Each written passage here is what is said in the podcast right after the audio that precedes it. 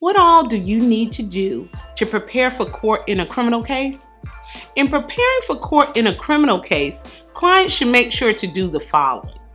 Be honest with your attorney. This is huge. Tell your attorney everything. Identify witnesses or persons who may be able to help your case or who have information about your case. Provide any documents or other evidence that helps your case. Do not discuss your case on social media. Limit your social media activity. And lastly, don't discuss your case during visitations at the jail or on jail telephones if you're currently incarcerated. I can't promise the outcome, but I can promise the fight, and I always fight to win. Call us, the Burgess Law Group, the small firm with the big fight.